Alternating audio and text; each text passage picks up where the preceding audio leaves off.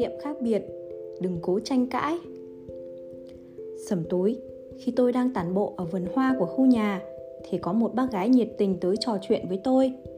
Biết tôi còn chưa có con, bác bèn cầm tay tôi nói, con gái à nói thật cho bác nghe xem nào, sức khỏe cháu có vấn đề đúng không?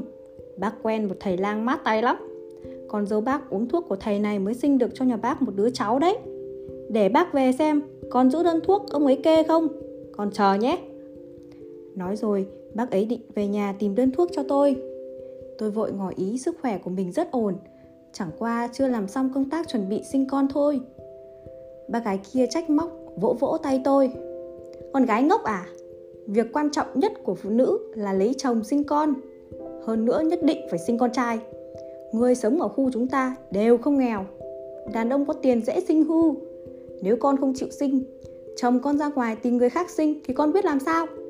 Nghe bác đi. Sinh một đứa con trai. Địa vị của con thế mà vững chắc. Mà về già cũng có nơi nương tựa. Nếu không à sau này, ai chăm lo hương khói cho con?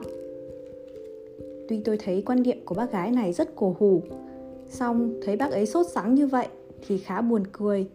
Bèn làm bộ, nói, ngộ nhỡ con sinh con gái thì sao ạ? À? vậy chẳng phải anh ấy vẫn tìm người khác sinh con sao? Bác gái nọ nghe vậy liền nói thế thì có sao? Chúng ta lại sinh tiếp. Tới khi sinh con trai thì mới thôi. Con cũng không thể kể cho kẻ khác có cơ hội lợi dụng. Bác thấy con hợp nên mới nói thật với con đấy. Tôi bèn cười cảm ơn và ngỏ ý sẽ nhớ kỹ lời của bác ấy. Bác ấy lại dặn dò tôi một lúc nữa rồi mới thả tôi ra về. Về tới nhà thì ông xã tôi đã tan ca. Tôi bèn cười mà kể cho anh ấy nghe chuyện khi nãy. Ông xã hỏi tôi sao không tranh luận với bác ấy cho bác biết tư tưởng của lớp trẻ bây giờ đã khác xưa rồi. Nhưng tôi có cần làm vậy không? Tôi và bác gái ấy chỉ là hai người xa lạ. Dù bác ấy có quan điểm thế nào thì cũng không ảnh hưởng tới cuộc sống thực tế của tôi. Cùng lắm là mỗi khi tình cờ gặp nhau trong khu nhà, tôi lại tiếp tục được khuyên bảo mấy câu mà thôi. Với tôi cũng chẳng phải chuyện gì to tát. Dù sao thì nếu tranh luận, chắc chắn bác ấy sẽ không tán thành quan niệm của tôi cho rằng tôi trứng khôn hơn vịt, sau đó tìm vô vàn ví dụ để dạy dỗ tôi. Nếu tôi không đồng tình thì bác ấy sẽ nghĩ tôi không hiểu chuyện. Cuối cùng đôi bên chẳng vui vẻ gì, tự nhiên lại bực mình vì một chuyện không đâu. Thế rồi ai nấy lại tiếp tục giữ vững quan điểm sống của mình. Mới đây thôi, cô bạn thân đương đương của tôi tổ chức một câu lạc bộ kín, mời tôi cùng tham gia. Trong mười mấy người, có người đã sinh con, có người chưa sinh con không biết trò chuyện kiểu gì, cuối cùng đề tài lại chuyển tới chuyện con cái. Người đã sinh con cho rằng, trẻ con đáng yêu biết bao. Tuy nuôi con rất vất vả, nhưng con cái là hy vọng và tương lai. Nếu không có con cái thì về già không nơi nương tựa. Đối ảnh thành tam nhân, thật là thê lương. Ngầm ám chỉ, không biết mấy người các cô nghĩ thế nào, sao lại không muốn sinh con? Tới lúc già mấy cô mới thấy hối hận nhưng lúc đó hối hận thì cũng muộn rồi. Rồi mấy cô sẽ phải hâm mộ bọn này cho xem. Còn người chưa sinh con thì lại cho rằng, nuôi con vừa tốn tiền, vừa tốn thời gian, làm gì cũng vướng bận. Nuôi một đứa con già, ít nhất 5 tuổi, huống chi nuôi nó lớn rồi, ngộ nhỡ nó lại lại phá ra chi tử, thế thì khổ muốn chết. Còn nói gì tới hạnh phúc gia đình nữa? Quả thực là chết không nhắm mắt, có gì hay đâu mà hâm mộ vốn dĩ, chuyện sinh con hay không hoàn toàn là lựa chọn của mỗi người. Ai thích nuôi con thì nuôi, không thích nuôi con thì tiếp tục hưởng thụ là được. Hai phe không ai ảnh hưởng tới ai cả. Nhưng sự cố chấp của con người quá mạnh, hai phe đều cố gắng chứng minh sự lựa chọn của mình mới là chính xác. Cuộc sống của mình mới là tuyệt vời nhất, không ai chịu nhường ai. Cuối cùng, hai bên gần như nổ ra chiến tranh. Nếu không phải đương đương đứng ra giảng hòa đúng lúc, thì chắc sẽ có cãi nhau to. Nhưng sau chuyện này, trong câu lạc bộ lại chia thành ba phe.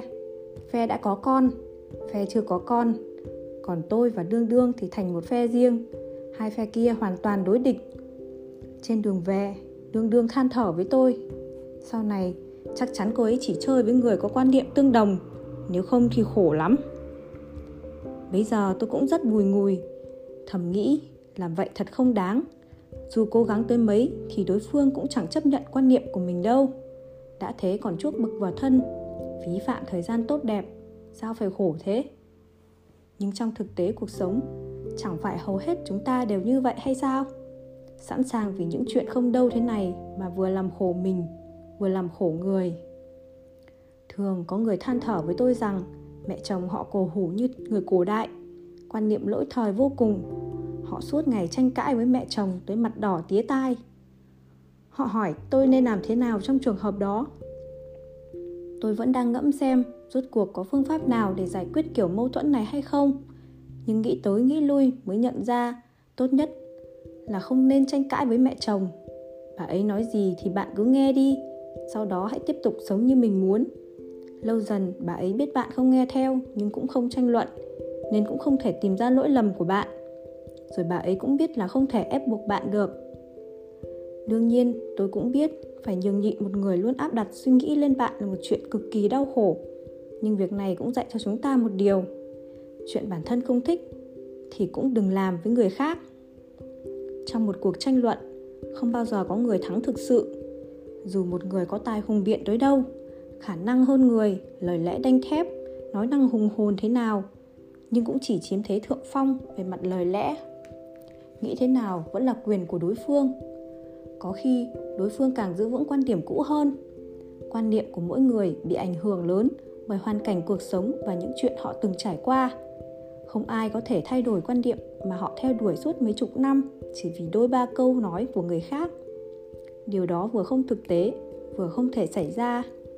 Một người tán đồng một quan điểm nào đó, ắt phải nhận được lợi ích từ quan điểm ấy tới khi thấy quan niệm ấy không mang lại điều gì tốt đẹp cho cuộc sống của bản thân, họ sẽ tự tìm kiếm quan niệm phù hợp hơn. Tựa như bác gái mà tôi nhắc đến đầu chuyện, bác ấy sống ở một thời kỳ khác với tôi. Có lẽ ở thời kỳ đó, mọi người đều sống như vậy, nên bác ấy mới nghĩ quan niệm này có lợi nhất cho mình. Quan niệm khác biệt thì không có đúng sai, thậm chí không thể nói quan niệm của ai hay hơn ai. Chỉ là chúng ta đang gặp phải những người suy nghĩ khác mình mà thôi mấy năm qua, tôi đã gặp rất nhiều người bàn luận với mình về vấn đề tình cảm hôn nhân, nhưng tôi vẫn giữ vững một nguyên tắc. Dù cuộc sống của đối phương có thế nào, thì chỉ cần cô ấy không than phiền, không xin tôi giúp đỡ, tôi sẽ không tùy ý đánh giá cuộc sống của cô ấy. Dù hôn nhân của cô ấy đã khủng hoảng tới mức nào, chồng có quá đáng tới đâu, nếu cô ấy không chịu từ bỏ, thì đương nhiên cô ấy có lý do của riêng mình. Tôi cũng không phải người trong cuộc rất nhiều chuyện. Tôi không hiểu rõ. Tôi không có tư cách, cũng không cần phải quan tâm tới nó. Trừ khi cô ấy cần ý kiến của tôi tôi mới phát biểu quan điểm. Dù vậy, tôi cũng luôn nhắc nhở bản thân phải khách quan, cố gắng loại bỏ sự yêu ghét đầy chủ quan. Trong quá trình thảo luận, nếu đối phương không chấp nhận quan điểm của tôi tôi sẽ dừng lại đúng lúc.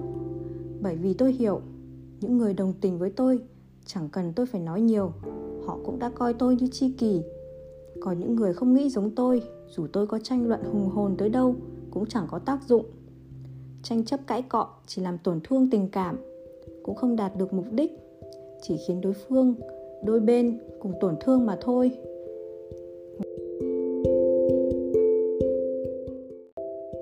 Ngày trước, tôi biết một nữ lãnh đạo rất thích nói những chuyện ngoài công việc.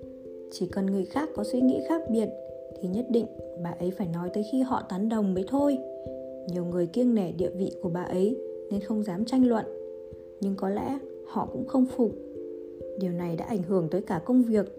Mọi người truyền tay nhau cách ứng xử, ngoài một, nói một đằng, trong nghĩ một nẻo. Năm ngoái, vị nữ lãnh đạo này về hưu, bà ấy bỗng nhận ra không một ai muốn nói chuyện với bà ấy nữa. Quan niệm khác biệt, đừng cố tranh cãi quá trình để bản thân biết tôn trọng người khác chính là quá trình khiến chúng ta mạnh mẽ hơn. Chỉ người có nội tâm yếu đuối mới cần người khác đồng tình với mình mọi chuyện. Còn những người mạnh mẽ với nội tâm chín chắn chưa bao giờ bắt ép người khác phải đồng tình với mình. Con người càng mạnh mẽ, càng dễ dàng bao dung nhiều loại quan niệm. Mà sự mạnh mẽ của người đó bắt nguồn từ việc hấp thụ tinh hoa từ rất nhiều quan niệm, cuối cùng lắng động thành quan niệm của chính mình hơn nữa, không có quan niệm tốt và quan niệm xấu. Chỉ có quan niệm nào phù hợp với thời đại nào, quan niệm nào phù hợp với kiểu người nào. Những người có thể sống với nhau lâu dài đều là những người có quan niệm tương đồng. Còn những người có quan niệm khác biệt chính là sự điểm xuyết cho cuộc sống của chúng ta. Nếu không, sao thế giới này lại có thể tồn tại muôn hình vạn trạng như thế?